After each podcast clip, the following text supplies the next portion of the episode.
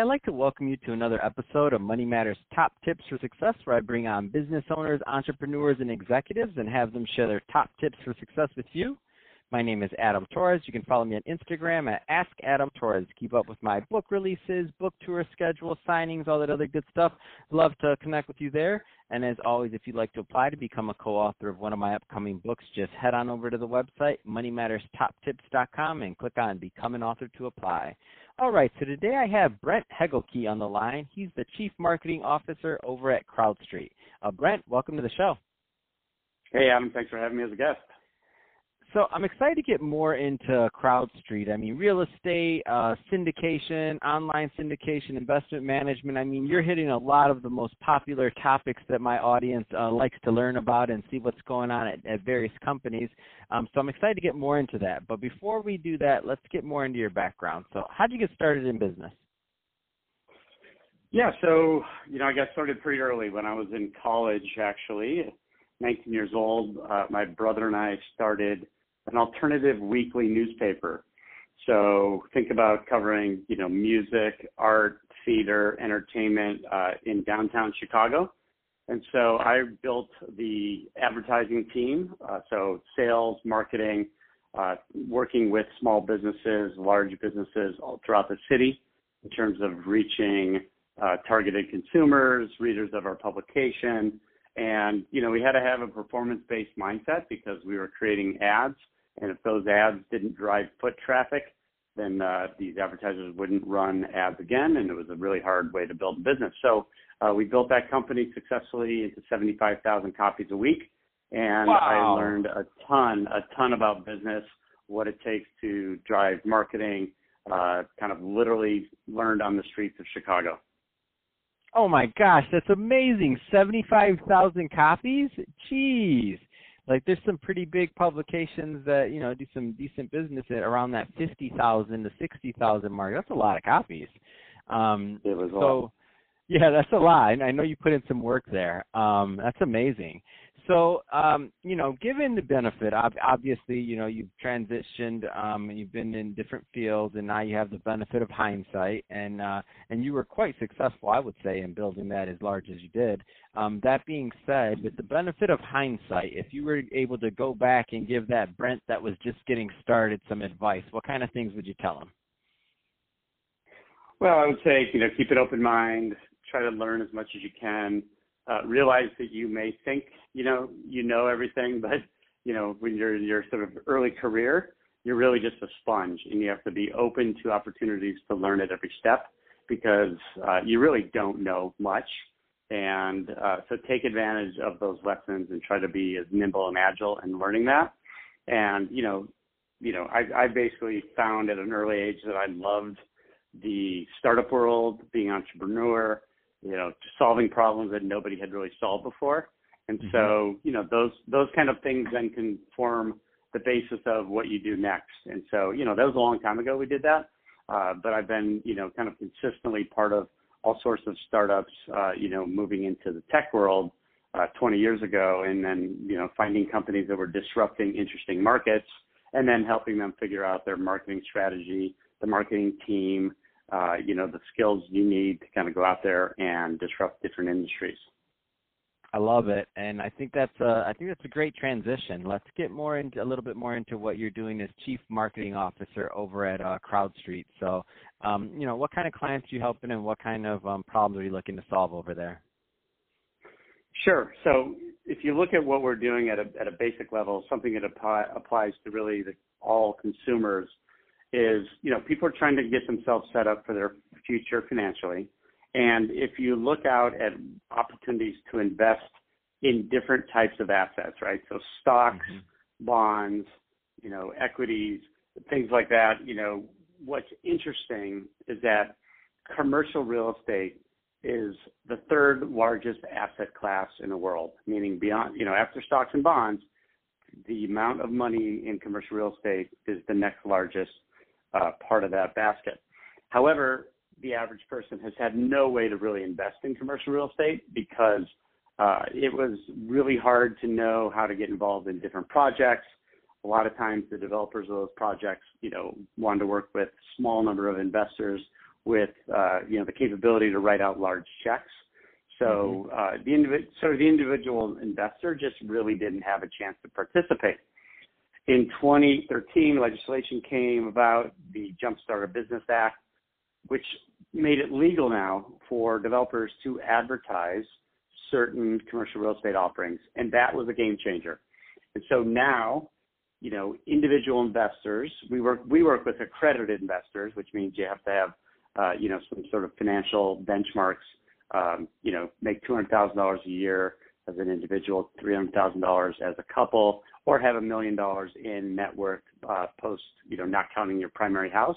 But there's a there's millions and millions of people in the U.S. that that fall into that uh, that camp, and now these people have access to invest in commercial real estate projects all across the country, typically at a $25,000 minimum amount, and they can invest in everything from multifamily projects, senior living centers, self-storage, medical buildings, office buildings, you know, you name it. It's sort of an online shopping experience for investing in commercial real estate. And that's, you know, really opening up uh, an asset class that has less risk and volatility than stocks and over time has actually almost doubled the performance. So it's one of these things that if you actually understand the value of investing in it, there's no reason you wouldn't do it. No, that's uh, I love that, and I love the I love when um, technology or when people are bringing uh, something to the table to allow the investment pool of what people can actually put their money towards increases because um, you know uh, whether you're you know doing stock, whether you prefer stock bonds, your traditional portfolio, or whether now um, you're looking a little bit more into commercial real estate. I mean, the idea is that if you're if you're taking a diversified approach, it's great because in the past only the sophisticated investors could get in on those deals. So meaning you're not going to just be able to, to get you know that portion of the diversification taken care of. So what you guys are doing, bringing it to you know the broader um, scheme of your accredited investors, I think is a great thing. Um, are there any kind of trends that you care to comment about just going on in commercial real estate now that you have this new vantage point of deals and just things that are going on in general? Well, what's interesting is we're seeing our business really accelerate and you know in a pretty dramatic way. So if you look out mm.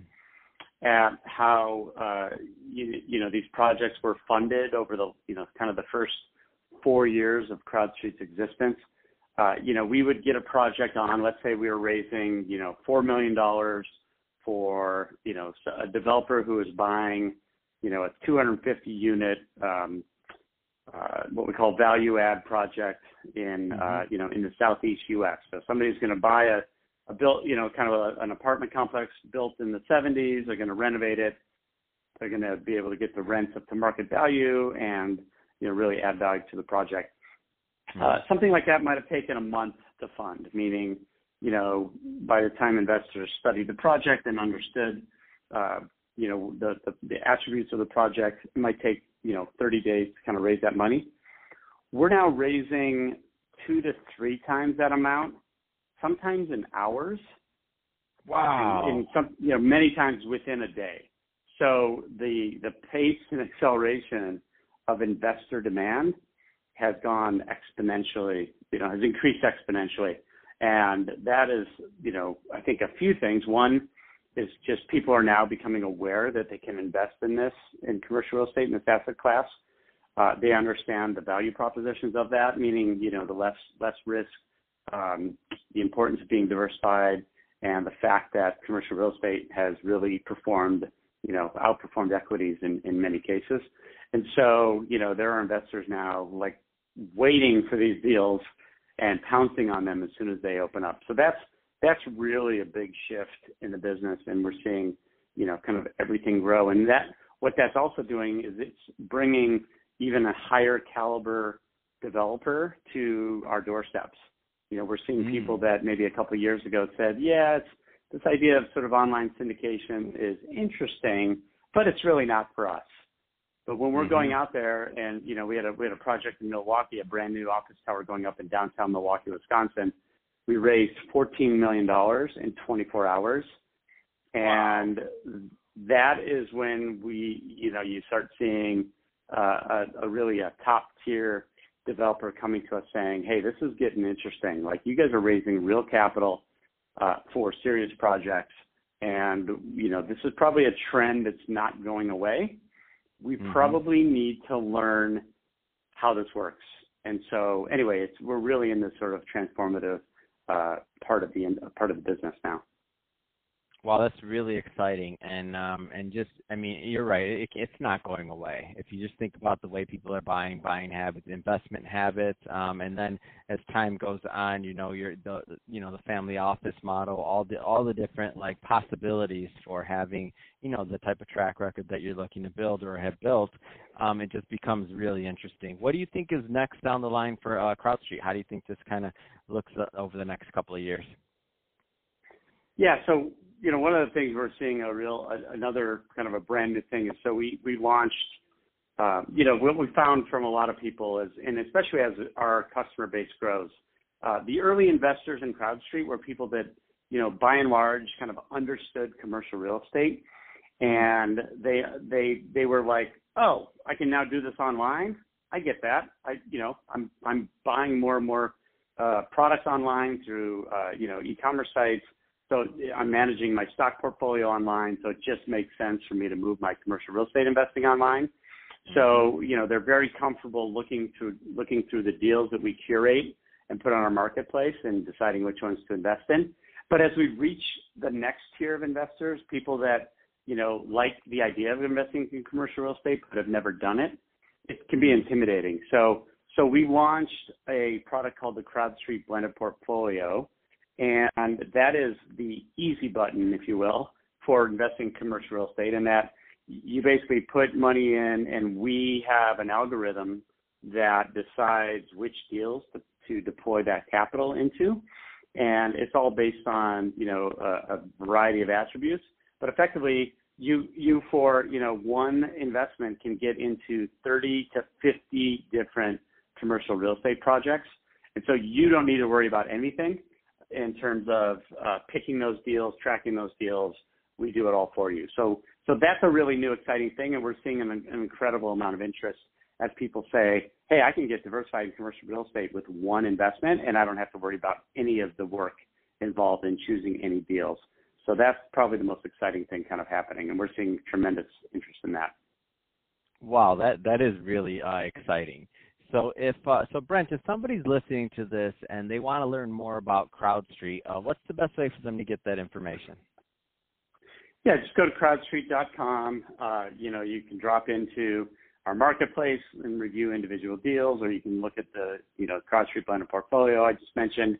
We also have a learning center that's chock full of of uh, you know different articles, tax webinars. You know, we do live stream video uh, events. In fact, you know, we ha- we have them almost weekly now.